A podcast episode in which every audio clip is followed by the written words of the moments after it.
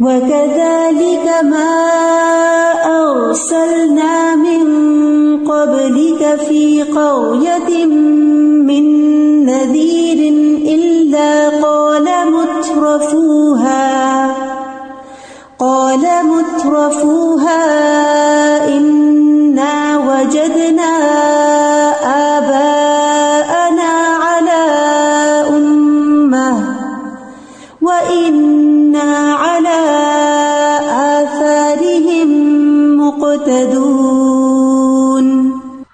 اور اسی طرح ہم نے آپ سے پہلے کسی بستی میں کوئی ڈرانے والا نہیں بھیجا، مگر اس کے خوشحال لوگوں نے کہا کہ بے شک ہم نے اپنے باپ دادا کو ایک راستے پر پایا اور بے شک ہم انہیں کے قدموں کے نشانوں کے پیچھے چلنے والے ہیں۔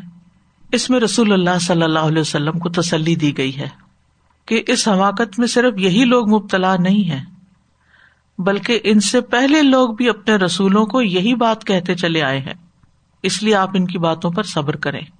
وہ کدا کا ماں ارسلنا من قبل کا فی قریت من نذیر آپ دیکھیے کتنی تاکیدی بات کی گئی۔ اسی طرح نہیں بھیجا ہم نے۔ آپ سے پہلے کسی بستی میں کوئی خبردار کرنے والا آیا۔ یعنی مطلب یہ کہ ہر بستی میں جو بھی خبردار کرنے والا آیا، ایک آئے یا زیادہ آئے، تو سب کو یہی جواب ملا۔ اللہ کالا مترفوہا، مگر یہ کہ اس کے خوشحال لوگوں نے کہا، مترفین نے کہا۔ تو اس سے کیا پتا چلتا ہے کہ جو اطراف ہوتا ہے یا مال و دولت کا غرور ہوتا ہے، وہ انسان کو حق سے ہٹا دیتا ہے، تکبر میں مبتلا کر دیتا ہے۔ یعنی جن لوگوں کے پاس نعمتیں زیادہ ہوتی ہیں، جو اشرافیہ یا ایلیٹ کہلاتی ہے، وہ مال و دولت کی وجہ سے سرکش اور مغرور ہو جاتی ہے۔ اور حق کے مقابلے میں تکبر کا رویہ اختیار کرتی ہے کہ ہم ان کی بات کیوں مانے انکار تو عوام بھی کرتے تھے، لیکن خواص کو کیوں یہاں خاص کیا گیا؟ یعنی خصوصی طور پر انہیں کو کیوں مینشن کیا گیا؟ کیونکہ ایسے لوگ معاشرے کو لیڈ کر رہے ہوتے ہیں۔ لوگ انہیں کے ٹرینڈس کو فالو کر رہے ہوتے ہیں۔ ان کے مال و دولت کی وجہ سے ان کو وہ بہت قابل اور عقل مند سمجھتے ہیں یعنی قابل تقلید سمجھتے ہیں۔ لیکن یہ خوشحالی اور یہ جاہو جلال اور اقتدار، یہ ساری چیزیں انسان کو حق کو قبول کرنے سے روک دیتی ہیں۔ اور پھر وہ اپنی انا کا جب شکار ہوتے ہیں، تو گمراہی کو ہدایت پر ترجیح دیتے ہیں۔ اور کیا کہتے ہیں؟ ان نہ وجد نہ آبا انا اللہ امتن کہ ہم نے اپنے باپ دادا کو ایک طریقے پر پایا۔ وہ ان نہ اللہ آثار مقتدون اور ہم انہیں کے آثار پر انہیں کے طریقے پر انہیں کے منج پر انہیں کے طور طریقوں پر ہم بھی چل رہے ہیں۔ یعنی جیسا وہ کرتے تھے، ہم بھی وہی کر رہے ہیں۔ جیسی عبادت ان کی تھی، ویسی عبادت ہم کر رہے ہیں۔ اور مقتدون کا لفظ ہے، یہ اقتدا سے ہے، قدوہ۔ قدوہ کہتے ہیں امام کو، جس کی پیروی کی جائے۔ تو مقتدون یعنی پیروی کرنے والے، پیچھے پیچھے چلنے والے، اقتدا کرنے والے ہیں۔ تو یہ گمراہ مشرقین جو ہے اپنے آبا و اجداد کی تقلید کو دلیل بنانے کا جو مقصد ہے، وہ یہ نہیں ہے، وہ حق کی پیروی کر رہے تھے، لہٰذا ہم انہیں کے طریقے پر حق کی پیروی کر رہے ہیں۔ اصل میں تو اپنے مقاصد کی تائید کرنا ہے۔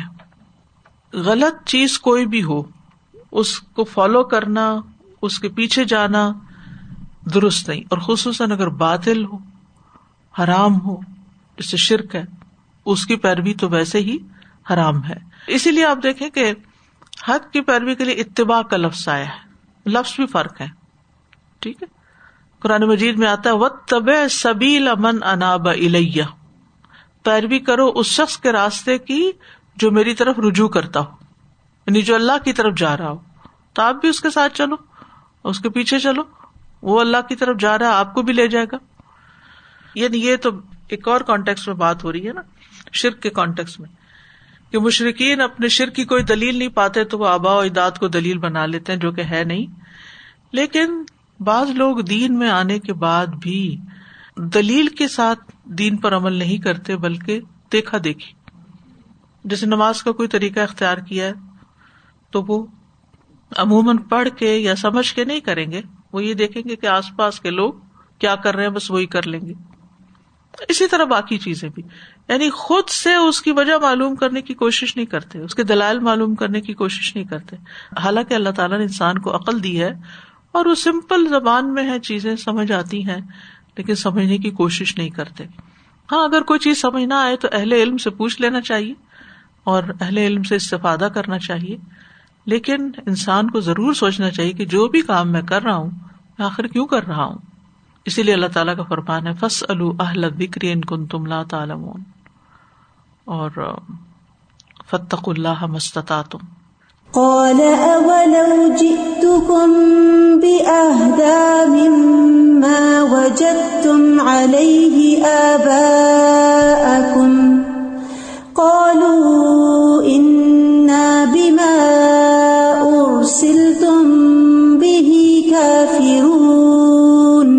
اس نے کہا، اور کیا اگر میں تمہارے پاس اس سے زیادہ سیدھا راستہ لے آؤں، جس پر تم نے اپنے باپ دادا کو پایا؟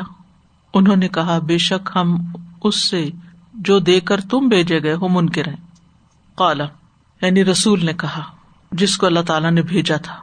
اور اس کو یہ جواب ملا تھا کہ ہم نے اپنے باپ دادا کو یہی کام کرتے ہوئے دیکھا ہے۔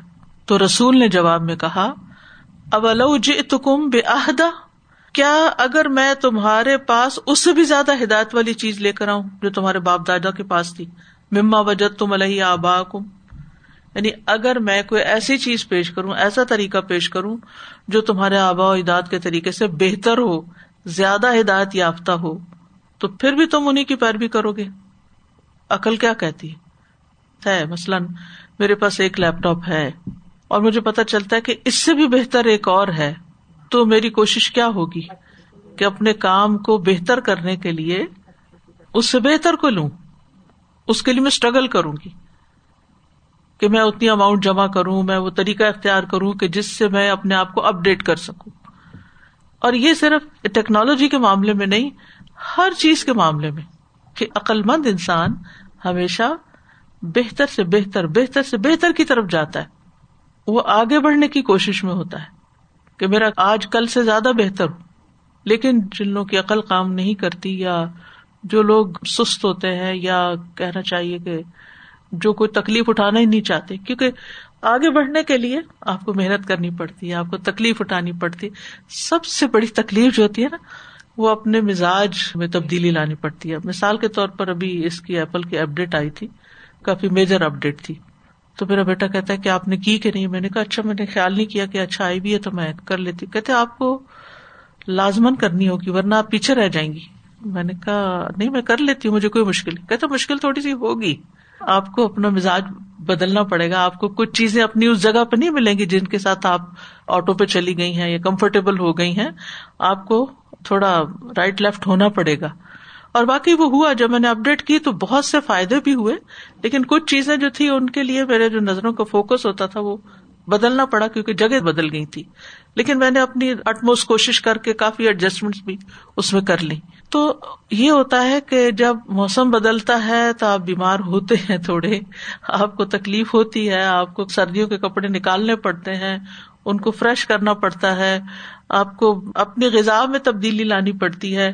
آپ ایک جگہ سے دوسری جگہ جاتے ہیں تو آپ کو زیادہ محنت کرنی پڑتی۔ یعنی دنیا میں بھی انسان کو کسی بھی چیز سے فائدہ اٹھانے کے لیے محنت کرنی پڑتی ہے۔ تھالی میں رکھ کے ہر چیز انسان کو نہیں ملتی۔ تو اگر انسان اس کے لیے تیار نہیں، تو پھر آپ دیکھیں کہ دنیا میں انسان کو کن مشکلات کا سامنا کرنا پڑتا ہے۔ ہم سب دیکھتے ہیں کہ جو بچے پڑھنے سے جی کتراتے ہم اگزام نہیں دے سکتے، ہمیں ڈگری نہیں چاہیے، ہم محنت نہیں کر سکتے۔ یعنی ہر فیلڈ میں، ہر چیز میں کوئی نہ کوئی ایسی بے بنیاد قسم کی دلیل لے آئیں گے۔ تو اس طرح کر کے اپنی جوانی کو ٹال مٹول کر کے اسکیپ والی وہ جو بات ابھی ہو رہی تھی، وہ کر کے گزر جائیں گے۔ لیکن جو ہی جب اس سے باہر نکلیں گے تو پھر آپ دیکھیں ان کا حال کیا ہوتا ہے۔ کوئی اڈکشن پہ چلا جاتا ہے، کوئی خود کشی پہ چلا جاتا ہے، کوئی کسی اور مصیبت میں پھنس جاتا ہے یعنی اپنے پاؤں پہ آپ کو لاڑی مارنے والی بات ہوتی ہے۔ یعنی دنیاوی اعتبار سے بھی جو قوم ہو، وہ آگے نہ بڑھے، بہتر کی طرف نہ جائے، جو انسان آگے نہ بڑھے، تو مر جاتا ہے وہ۔ یعنی ہم اگر اپنا برین استعمال نہیں کریں گے تو اس میں ڈکلائن ہو جائے گا۔ ہم پڑھنے کی عادت چھوڑ دیں گے تو ہماری ذہنی گروتھ رک جائے گی۔ ہم اگر ایکسرسائز چھوڑ دیں گے تو ہماری باڈی جو ہے وہ ڈیڈ ہو جائے گی۔ مسلس ختم ہو جائیں گے۔ کون سی چیز ہے جس کے لیے آپ کو بہتر کی طرف نہیں جانا؟ صرف اس لیے کہ تکلیف اٹھانی مشکل ہے۔ تو کالا اول تم بے عہدہ میں ماں بجت تم علیہ آبا تو سمپلی کیا کہتے کالو انا بیمار تم بھی کافر اینڈ آف اسٹوری بات ہی ختم۔ جو تمہیں دیا گیا نا تمہارے طریقے پہ نہیں ہم چل سکتے۔ اس کے تو ہم کافر ہیں۔ اس کا تو ہم انکار ہی کریں گے۔ میں نہ مانوں۔ وہ جو ایک فلاسفی ہوتی ہے نا، میں نہ مانوں۔ تم جو چاہے دلیل لے آؤ، تم محبت سے بات کرو، تم ڈانٹ کے بات کرو، تم جو مرضی طریقہ اختیار کر لو، میں نے نہیں ماننا۔ میں نے وہی کرنا جو میری مرضی۔ میں نے آرام ہی کرنا ہے۔ میں اپنے طریقے سے نہیں ہٹنا چاہتا۔ اور کافر جو ہوتا ہے وہ کافر و بھی ہے۔ یہاں دونوں طرح کا کفر ہے۔ پیغمبر کی بات نہ ماننا بھی کفر ہے۔ اور پھر یہ نعمت تھی۔ ہدایت سب سے بڑی نعمت ہے۔ تو انہوں نے اس نعمت کی نا شکری کی۔ یعنی اگر آپ کو کوئی بہتر چیز دے رہا ہے اور آپ کو نہیں نہیں مجھے نہیں چاہیے۔ لے جاؤ لے جاؤ لے جاؤ، مجھے نہیں چاہیے۔ یہ نا شکرا پن ہے۔ آپ بازو کا بچوں کو سمجھاتے ہیں، کوئی چیز آپ انہیں کھانے کی دیتے ہیں، آپ نے کہتے یہ نہیں کھاؤ، یہ کھاؤ، یہ تازہ ہے، یہ بہتر ہے۔ نہیں نہیں نہیں، مجھے نہیں چاہیے۔ یہ نہیں کرنا۔ ایسا رویہ بیمار بھی اختیار کرتا ہے۔ جو سکھ ہوتا ہے نا، تو اگر آپ سکھ پرسن کہتے ہیں پانی پی لو مجھے نہیں پانی چاہیے، چائے پی لو، چائے بھی نہیں پینی، کھانا کھا لو۔ نہیں، مجھے نہیں کھانا کھانا۔ یعنی ہر چیز کا انکار کر رہا ہوتا ہے نا۔ نفی نفی نفی نفی۔ تو اسی طرح جو روحانی بیمار ہوتے ہیں یا عقل کے بیمار ہوتے ہیں، وہ بھی ہر چیز کے لیے ڈینائل کے فیز میں چلے جاتے ہیں۔ تو ہم سب کو ضرور اس بات کے اوپر توجہ کرنی، اپنے اوپر بھی، کہ ہم کن کن چیزوں میں بہتری لانے کی فکر نہیں کرتے۔ ہم جہاں ہیں نا، یہاں رک نہ جائیں۔ ہماری گروتھ رکنی نہیں چاہیے۔ جو رک گیا، وہ گیا۔ اب دیکھیں جو درخت بڑھنا چھوڑ دیتے ہیں جو پودے بڑھنا چھوڑ دیتے ہیں، ڈیڈ ہو جاتے ہیں، ختم ہو جاتے ہیں، جو پھل نہیں لاتے بےکار ہو جاتے ہیں۔ تو زندگی کے آخر تک کچھ نہ کچھ کرتے رہے اور پھل دیتے رہے دوسروں کے فائدے کے بنے رہے آپ دیکھیے کہ جو بزرگ ہوتے ہیں نا، جب ان سے کچھ بھی نہیں ہوتا تو وہ دعائیں دینا شروع کر دیتے۔ وہ اتنی دعائیں دیتے ہیں، ان سے بس صرف دعائیں بھی بڑی اچھی لگتی ہیں۔ لیکن جو بزرگ نہ دعا دیتے ہیں، نہ بات کرتے ہیں، نہ سلام کا جواب دیتے ہیں، وہ کتنا بڑا بوجھ ہو جاتے ہیں دوسروں کے اوپر۔ ہر کوئی ان سے بیزار ہوتا ہے۔ لیکن جو صرف ہنس کے بات ہی کر لیتے ہیں، ویلکم ہی کر لیتے ہیں، دعا ہی دیتے تو وہ بھی انسان کے لیے کافی ہو جاتا ہے۔ اور میں کہتی ہوں، ہمارا دین کتنا خوبصورت ہے کہ پانچ نمازیں تو تم نے پڑھنی ہی پڑھنی ہے نا، چاہے تم بیمار ہو، چاہے تم جنگ پہ ہو، چاہے تم گھر میں ہو، چاہے تم کاروبار پہ چاہے تم سفر پہ ہو، جہاں مرضی ہو، یہ تو کرنا ہی کرنا ہے نا۔ سست ہو کے بیٹھ نہیں سکتے۔ سستی نام کی چیز ہمارے دین میں نہیں ہے۔ تو جو پھر یہ فرائض بھی ادا نہ کرے۔ اپنے اوپر بھی بوجھ ہے اور دوسروں کے اوپر بھی ایک بوجھ ہے۔ وہ اللہ کی زمین پہ ایک بوجھ ہے۔ جب وہ مرتے ہیں نا، تو زمین بھی شکر ادا کرتی ہے کہ گئے ہم سے یہ۔ اما ما فیم کو سفل جماؤ اسی کو ملتا ہے، بات اسی کی بنتی ہے جو فائدہ مند ہوتا ہے۔ کسی کو فائدہ نہیں دے سکتے، اپنے آپ کو ہی فائدہ دو۔ اور جو اپنی زبان ہلا کے ذکر بھی نہ کر سکے اپنے آپ کو بھی فائدہ نہ دے سکے پھر وہ کس کام کا؟ پھر وہ زمین سے اوپر سے بہتر ہے اندر ہو۔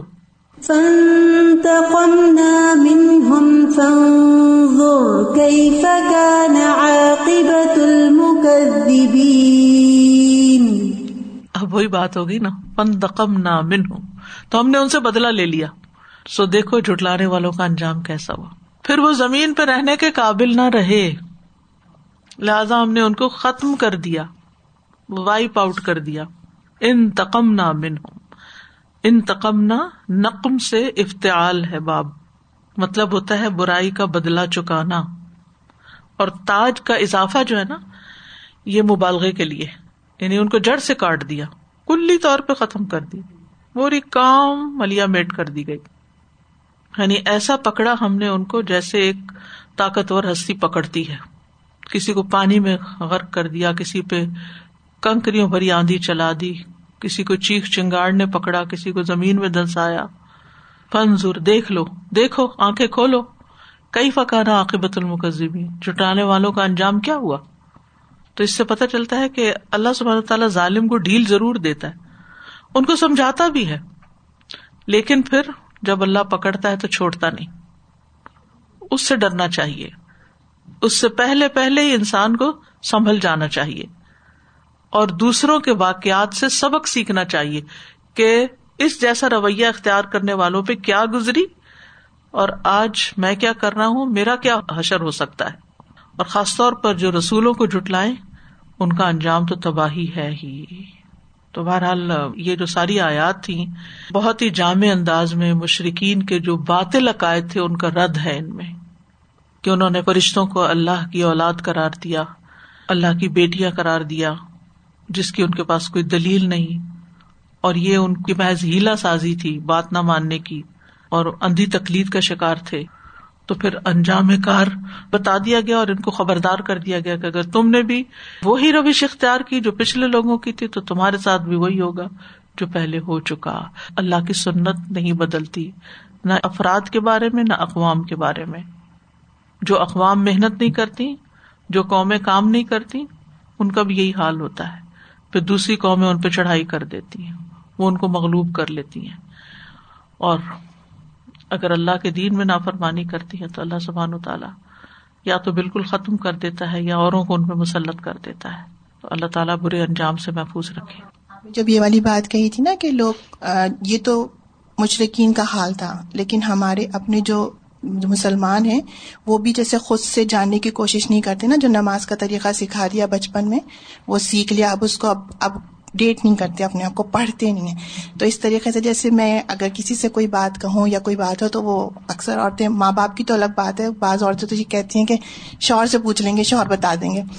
تو بھائی میں یہ کہتی ہوں کہ قبر میں جب فرشتے سوال پوچھنے آئیں گے تو آپ شوہر سے کہیں گے کہ شوہر سے جا کے پوچھ لو، آپ کو خود پتہ ہونا چاہیے نا، بحیثیت ہر انسان برابر ہے نا، عورت یا مرد، سب پہ جاننا فرض ہے۔ بالکل۔